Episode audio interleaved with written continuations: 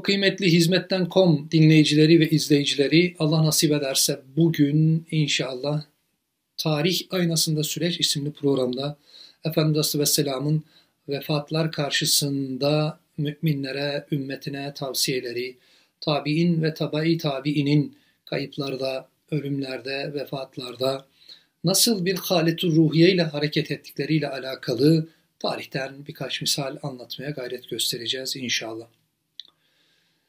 Evet, belki pandemiden yani salgın hastalıkların da tetiklemesiyle e, üst üste bize göre acı ve acıklı haberler alıyoruz. Evet, kayıplarımız var. Onları bir bir Rablerine e, lika ediyorlar. Onları ahiret yurduna yolcu ediyoruz. En son Hoca Efendi'nin ablası biliyorsunuz Nur Hayat abla da dünya sürgününü tamamlayarak Rabbine yürüdü. Ondan önce birçok arkadaşımız, birçok ablamız gerek pandemiden dolayı, gerek zulmü belki bir yönüyle kaldıramadıkları, zulmün tetiklediği bir takım hastalıklardan dolayı, gerekse e, Meriç'i geçerken, gerek Ege'yi geçerken arkadaşlarımız, arkadaşlarımızın çocukları Rablerine yürüdüler. Acaba Allah Resulü Aleyhisselatü Vesselam böyle durumlarda ne yapardı? Nasıl davranırdı? Ne tavsiye ederdi? Tebe-i tabi'in ne yapardı? Neyi tavsiye ederdi? Müminlerin hangi haleti ruhiye ile buna tepki vermelerini isterdi? Bununla alakalı müsaade ederseniz bir iki örnek vereceğim. Allah Resulü Aleyhisselatü, Aleyhisselatü Vesselam bir beşer olarak, evet o bir beşerdi ama onun beşerliği biliyorsunuz yani taşlar arasındaki elmasın durumu neyse beşer içerisinde Allah Resulü Aleyhisselatü Vesselam'ın durumu da işte o idi. O bir beşer olarak belki de yaşaması gereken bir insanın yaşayabileceği bütün acıları adeta tatmıştı, ona o yönüyle tattırılmıştı. Efendimiz Aleyhisselatü Vesselam daha yani annesinin karnındayken babasının vefat etmesi, bir babasız olarak dünyaya gelmesi. Yani bir yetim olarak, arkasından 6 yaşında annesini kaybedip bir öksüz olarak hayatını devam etmesi. Sonra onun en büyük hamilerinden olan e, işte dedesini kaybetmesi ve dedesinin e, işte e, onu bir yönüyle o hayatta yalnız bırakması, sonra amcası. Evlendikten sonra da biliyorsunuz Efendimiz Aleyhisselam'ın doğan ilk çocuğunun yani vefat etmesi yani şöyle diyebiliriz evlat acısını Allah Resulü Aleyhisselatü Vesselam'ın iliklerine kadar görmesi ve tatması onun arkasından eşini yani Hazreti Hatice annemizi biricik eşini ki o dönemde çok yaygın olmasına rağmen ikinci bir evlilik yapmamıştı. Onunla Mesudane 25 yıllık bir hayatı ve senetül huzun dediğimiz nübüvvetin İslam'ın 10. yılında da Hazreti Hatice annemizi kaybetmesi, gözyaşları içerisinde götürüp onu Mekke'nin Hacun mevkiine defnetmesi ve onun arkasından da Ebu Talib'i gerçi Ebu Talip önce vefat ediyor. Üç gün sonra Hazreti Hatice annemiz Senetül Hüzün'de amcasını belki içerideki en büyük destekçisi Hazreti Hatice annemiz evinde evinin dışındaki en büyük destekçisi Ebu Talib'i kaybetmesi. Ebu Talib'i kaybettiğinde müşrikler Allah Resulü Aleyhisselam'ı üzerine daha fazla gelmişlerdi ve Efendimizin mübarek dudaklarından adeta hüzün soluğuyla şu çıkmıştı, şu dökülmüştü, yokluğunu ne çabuk da hissettirdin ey amcacığım demişti. Evet, Allah Resulü aleyhissalatü vesselam yani çekecek bütün acıları en yakınlarından yani annesinin bir kere vefatına şahit olmuştu hatırlayacaksınız. 6 yaşındaydı ve Efendimiz Aleyhisselatü Vesselam Medine'ye kadar annesiyle beraber gidip orada babasının kabrini ki babasının kabri Hazreti Abdullah'ın kabri biliyorsunuz Medine'dedir. Ziyaret ettikten sonra dönerken Ebba'ya geldiklerinde Hazreti Hatice annemiz henüz 25 yaşlarındaydı ve vefat etmişti. Ümmü Eymen onlarla beraberdi, Efendimizle beraberdi. Hazreti e, Amine annemizin, Hazreti Amine'nin işte o e, vefatından önce söylediği bir mersiye vardır ki yani konumuzun Hakikaten yani hani çok istihap adını atacağı için onu söylemeyeceğim. Ama Efendimiz Aleyhisselam onu yani defnettikten sonra Ümmü Eymen'le beraber gözyaşlarıyla onun kabrini sulayıp Mekke'ye geri dönmüştü. Bakın aradan tam 50 yıl geçtikten sonra yaklaşık olarak 50 yıl bir rivayette Hudeybe'ye yani o umre için hicretin 6. yılında başka bir rivayette ise Mekke'nin fethi için giderken yolları e, oraya uğradı Ebba köyüne. Efendimiz Aleyhisselam biricik annesinin kabrinin başına geldi Hazreti Amine'nin ve gözyaşları döktü. Sahabe efendilerimiz yani ya Resulallah siz de mi ağlıyorsunuz gibi bakışlarını Allah Resulü Aleyhisselam sezince dedi hiç garip görmeyin bu bir evladın annesine karşı hissettiği belki hasret gözyaşlarıdır dedi. Evet ölüm mümin için biz Allah Resulü'nden öğrendik. Şu dünya zindanının kapanıp bostanı cinanın açıldığı bir kapıdır. Ölüm hiçlik değildir Üstad Hazretlerinin tabiriyle. Yokluk hiç değildir. O dünya sürgününün bitip yani şu dar imtihanın bitip tezkeremizi alıp darül ücret yeri olan belki cennete kanat çırpmanın adıdır bizim için ölüm. Hani Efendimiz Aleyhisselatü Vesselam diyor ya bizim dünyaya bakan yönüyle durumumuz nedir ki? Bir mücahit yola çıkar sonra yorulur atıyla beraber ağacın gölgesi bir ağacın gölgesinde biraz konaklar ve kalkar yoluna devam eder. İşte dünya o ağacın gölgesinde konaklamak kadar bir şeydir bizim için esasen. Evet imanıyla mümin kayıpları bir yönüyle tırnak içerisinde söylüyorum kayıp gördüğünü vefat edenlerle alakalı bakışı aynen böyledir. Evet onlar hepimizin gideceği asıl yurda o sonsuz mutluluğun ve huzurun olduğu, cennetin olduğu, cemalullahın olduğu, Allah Resulü'nün olduğu, nebilerin olduğu, sahabenin olduğu, mezhep imamlarımızın olduğu o beldeye kanat çırpmanın adıdır bizde ölüm. Evet ölüm bizim için asıl hayata hani Hazreti Ali'nin dediği gibi diyelim insan uykudadır, öldüğü zaman uyanır. Hakiki hayata gözlerimizi açacağımız bir anahtar hükmündedir tabiri caizse ölüm. Ama işte bir ayrılık araya giriyor. Ama işte ortaya bir hasret giriyor. Gelip o da insanların arasına seriliyor ve ister istemez üzülüyoruz. Efendimiz aleyhissalatü vesselam hani hatırlayacaksınız bütün e, evlatları Hazreti Hatice annemizden normalde doğmuştu. Efendimiz Aleyhisselam altı çocuğu, ikisi erkek dördü kız Hazreti Hatice annemiz onların annesiydi. Ama biri vardı ki o Medine'de doğmuştu. Hazreti Meryem, Hazreti Maria'dan doğmuştu o. Efendimiz Aleyhisselam da bu annemizden doğan evladına büyük dedesinin ismini vermişti. İbrahim demişti. O da çok yaşamadı.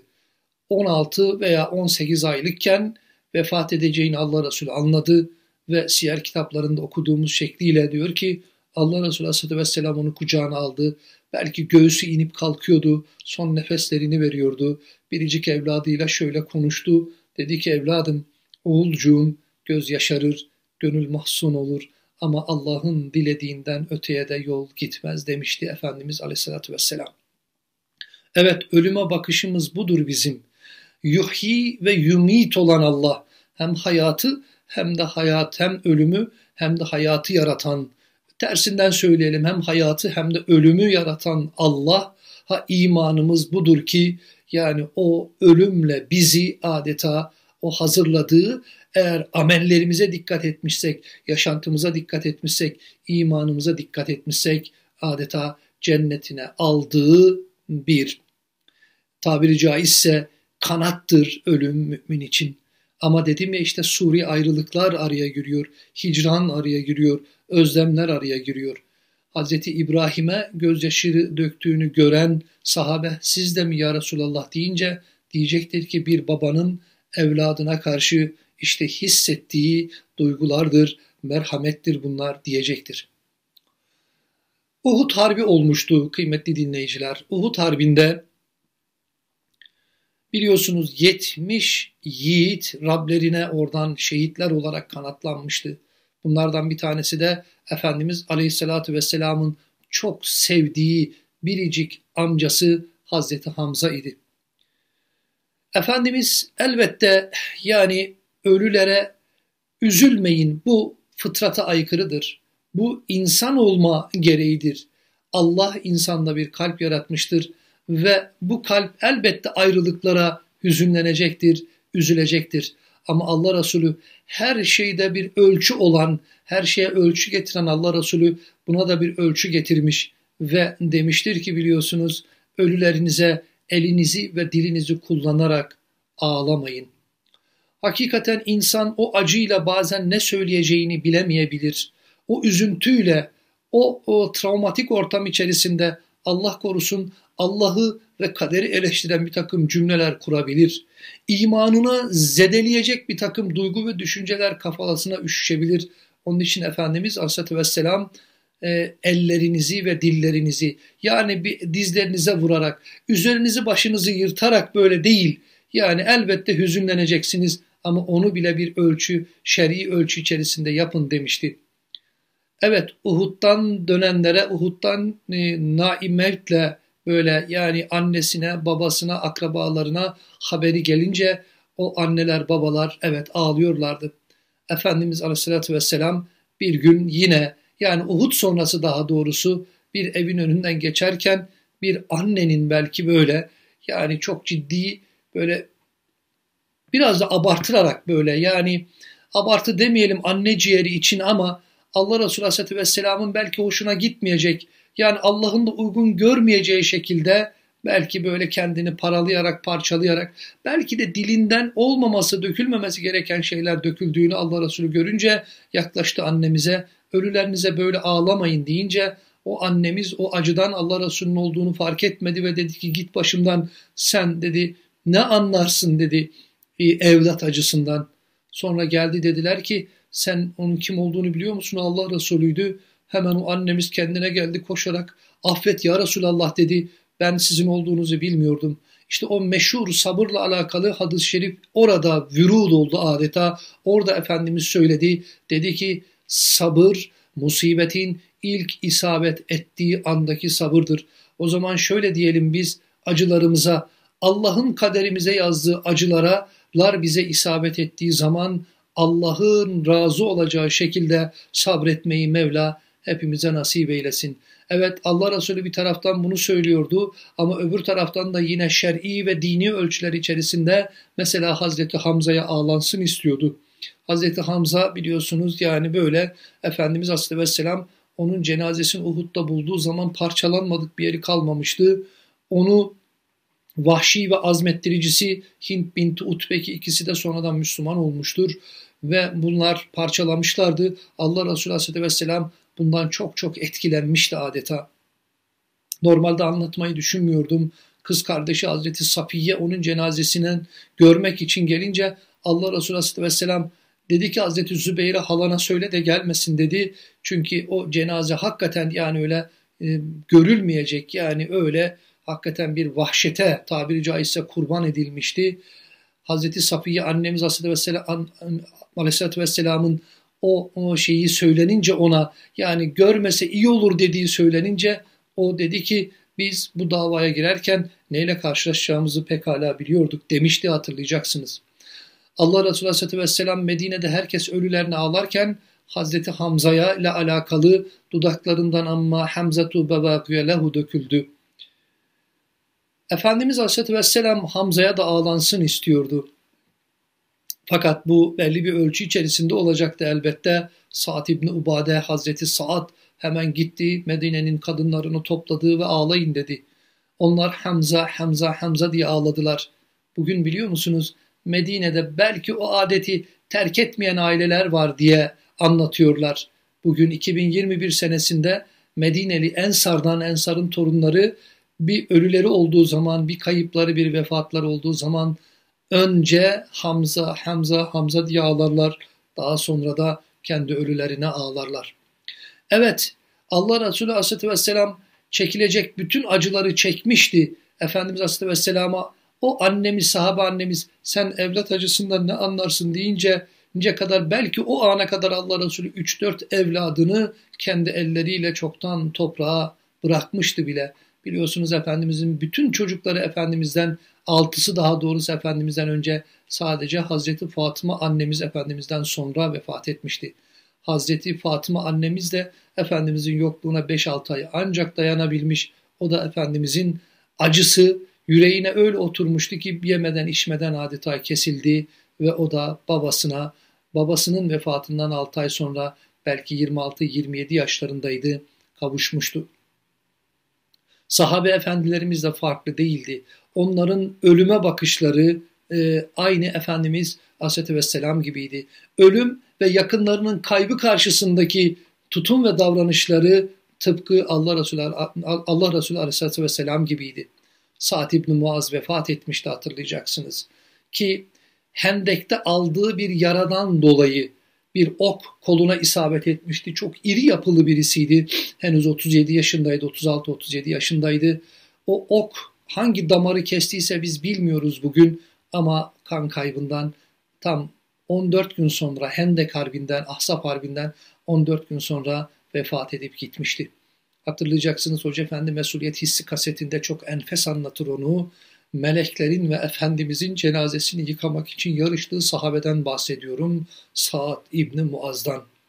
Konumuz o değil. Sa'd İbni Muaz'ın böyle cenazesinde bulunmak için Efendimiz diyor bunu gökte ne kadar melek varsa izin istedi ve o gün işte o Hazreti Sa'd'ın cenazesinde bulundular diyor.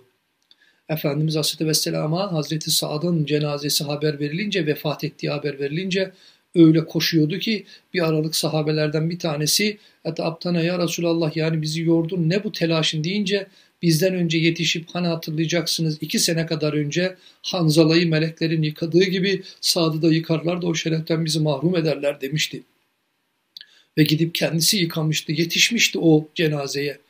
Ve işte o Sa'd İbni Muaz'ın cenazesiyle alakalı Hazreti Ayşe annemiz diyor ki ben diyor hücremden, evimden hissediyordum. Babam ve Hazreti Ömer öyle hıçkırıyorlardı, öyle ağlıyorlardı ki hıçkırık sesleri ta benim odama kadar geliyordu. Evet saat ağlanmayacak bir insan değildi ki o bir yitikti tıpkı Hazreti Halid bin Velid gibi. Hatırlayacaksınız Halid bin Velid Humus'ta vefat ettiğinde çok sevdiği arkadaşı Abdullah İbni Mesud onun vefatını duyunca dudaklarından şu dökülmüştü. Aşe hamiden yani o yani bir kahraman olarak yaşadı. O bir yönüyle kılıcının hakkını, mücadelenin hakkını, hizmetinin hakkını verdi. Kulluğunun hakkını verdi.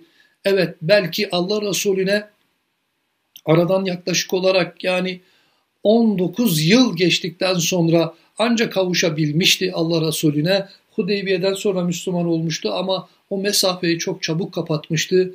Evet Humus'ta yatağında vefat ediyordu. O savaşlarda vefat etmeyi çok istemişti, şehit olmayı çok istemişti. Ama innemel a'mali bin niyet, ameller niyetlere göredir. O niyetinin kahramanı olarak belki yatakta ölse bile Allah onu şehitler zümresine yazmıştı çoktan. İbn Mesud da öyle demişti. O bir yiğit olarak yaşadı, bir kahraman olarak yaşadı ve yeri doldurulmaz bir yitik olarak göçüp gittiği kalemizden düşen, burçlardan düşen adeta büyük bir parça gibi yeri doldurulamaz bir yiğit olarak da göçüp gitti diyor Hazreti Halit'le alakalı. Evet yitiklerimiz böyle. Hangi birini sayalım? Geçen arkadaşlarımız e, bu işi takip eden arkadaşlarımız zulümle biten hayatlarla ilgili hatırlayacaksınız. Yani arkadaşlarımız şu zulüm sürecinde, şu zulüm atmosferinde çoluk, çocuk, kadın, kız, kızan, annemiz arkadaşlarımızdan binin üzerinde insanın vefat ettiğini ve Rabbine yürüdüğünü anlattılar. Hepsine biz taziyelerimizi bildiriyoruz ailelerine tekrar ve tekrar. Yattıkları e, yer nurlarla dolsun, varacakları yer cennet olsun inşallah cennettir. Bir zulüm altında tıpkı Hazreti Ammar bin Yasir'in annesi ve babası gibi Hazreti Sümeyye annemiz gibi, Hazreti Yasir gibi bir zulüm altında vefat edip gittikleri için inşallah şehittirler ve Allah onlarla beraber o ilk şehitlerle beraber inşallah Teala haşreder. Evet, yitiklerimize üzülüyoruz, yitiklerimize yüreğimiz, yitiklerimiz yüreğimizi kanatıyor ama Efendimizin dediği gibi diyoruz, diyoruz ki Allah'ın dilediğinden öteye de işte yol gitmez yani. Tabi'in, tebe-i tabi'in sahabe efendilerimiz de hep böyle davrandılar. Aklıma şimdi geldi. Hazreti Ömer Efendimiz'i anlatıyorlar. Hazreti Ömer Efendimizin bir kardeşi vardır. Anneleri ayrıdır ama baba bir kardeştirler bunlar. Hazreti Zeyd İbni Hattab. Hattab'ın oğlu o da. Hazreti Ömer gibi. Abisidir Hazreti Ömer'in ve Hazreti Ömer onu çok sever. Hatta Hazreti Ömer de Müslüman olduktan sonra daha yıllar sonra diyecektir ki Zeyd'le alakalı Hazreti Zeyd, Zeyd İbni Hattab'la alakalı Zeyd iki şeyde beni geçti. Bir, iki hayırda. Birincisi benden önce Müslüman olduğu, ikincisi de benden önce Rabbine bir şehit olarak kanat çırpıp gitti demişti. Zeyd'in Yermük'teki vefatından sonra o haber Hazreti Ömer'e ulaştırılınca ki Hazreti Ebu Bekir dönemidir hatırlayacaksınız. Onun hilafeti dönemidir. Kendisine bu haber ulaştırılınca Hazreti Ömer çok ağlamıştı, çok inlemişti. Evet Rabbini, Allah Resulü'nün mesajlarını ve ölçülerini rencide edecek bir şey söylememişti ama o kardeşine esasen çok çok üzülmüştü. Hatta derler ki Hazreti Ömer böyle e, çıkar bazen gözyaşları içerisinde sabah rüzgarının her gün Zeyd'in kokusunu getirdiğini hissediyorum derdi. Bir gün Mütemmim bin Nüveyre ile karşılaşmıştı ki Hazreti Ömer Mütemmim İbni Nüveyre'yi severdi. Mütemmim İbni Nüveyre'nin de bir kardeşi vardı. O da vefat etmişti. Bakın ölümlere bakışımız nasıl olmalı, vefatlara bakışımız nasıl olmalı, Kur'an, sünnet ve selefi salihin nasıl bakıyor bu enfes bir örnektir bana göre. Nüveyre'yi severdi. Hatta bir gün şöyle demişti. Nüveyre kardeşi için şiirler söylüyor. Eğer ben de Nüveyre gibi şiirler yazabilseydim, kardeşim Zeyd için, Zeyd ibn Hattab için ben de şiirler söylerdim demişti. Bir gün karşılaştı bu birbirini seven iki yiğit insan. Nüveyre ne dedi Hazreti Ömer'e biliyor musunuz? Dedi ki belki de Hazreti Ömer yine onu söyledi.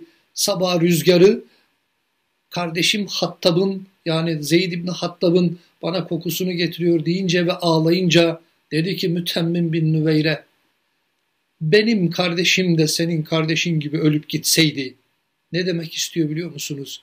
Çünkü Nüveyre'nin kardeşi Hazreti Ebubekir dönemindeki Riddo olaylarında belki irtidat etmiş olarak Hazreti Halid ile mücadele ederken Hazreti Halid'in ordusu tarafından öldürülmüştü. Yani belki bir mürtet olarak göçüp gitmişti. Zeyd İbni Hattab yani Hazreti Ömer'in kardeşi ise Yermük'te yani o mücadelesini, haklı mücadelesini sürdürerek şehit olarak kanat çırpmıştı. İşte Nüveyra bunu bildiği için dedi ki Hazreti Ömer yani o sabah rüzgarı onun kokusunu getiriyor deyip ağlayıp inleyince dedi ki ey Ömer ey müminlerin halifesi dedi eğer benim kardeşim de senin kardeşin gibi Yermük'te şehit olarak ölseydi ben onun için hiç ağlamazdım dedi. Yıllar geçer Hazreti Ömer hep aklına geldiği zaman şöyle derdi. Nüveyre hayatımdaki en önemli teselliyi bana vermişti der. Evet biz de öyle diyelim.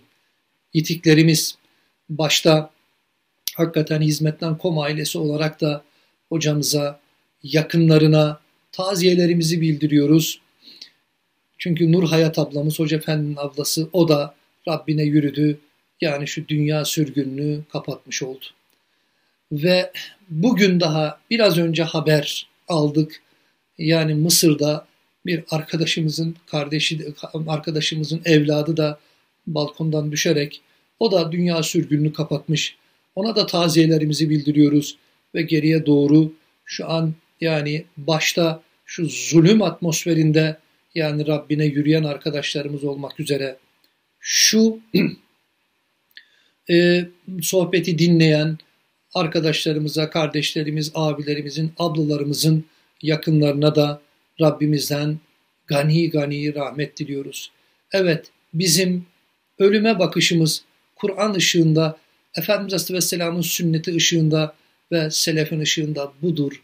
Efendimiz Aleyhisselam nasıl ki göz yaşarır, gönül mahzun olur ama Allah'ın dilediğinden öteye de yol gitmez diyor. Biz de öyle diyoruz. Evet yitiklerimize üzülüyoruz, gözyaşı döküyoruz, acılarımızı unutmuyoruz ve unutmayacağız. Ama neylersiniz ki göz yaşarıyor, gönül mahzun oluyor ve Rabbimizin dilediğinden öteye de yol gitmiyor. Ama Nüveyre'nin verdiği teselli gibi iyi ki imanlı müminler olarak göçüp gittiler. Onların göçüp gittiği o beldeye Üstad Hazretleri gibi diyelim elhak biz de göçüp gideceğiz. Herkesin, hepimizin gideceği yere belki onlar bizden biraz önce gittiler. Allah Resulü Aleyhisselatü Vesselam gibi diyelim Baki kabristanına girdiği zaman Esselamu Aleyküm ya ehlel kubur ey kabir ahli diye. Sanki onlar hayattaymış gibi onlarla konuşur. Siz inşallah imanla göçüp gittiniz. İnşallah biz de imanla göçer yanınıza geliriz derdi. Biz de öyle diyor ve bu haftalık sohbetimizi burada tamamlıyor. Hepinizi Allah'a emanet ediyorum. Müzik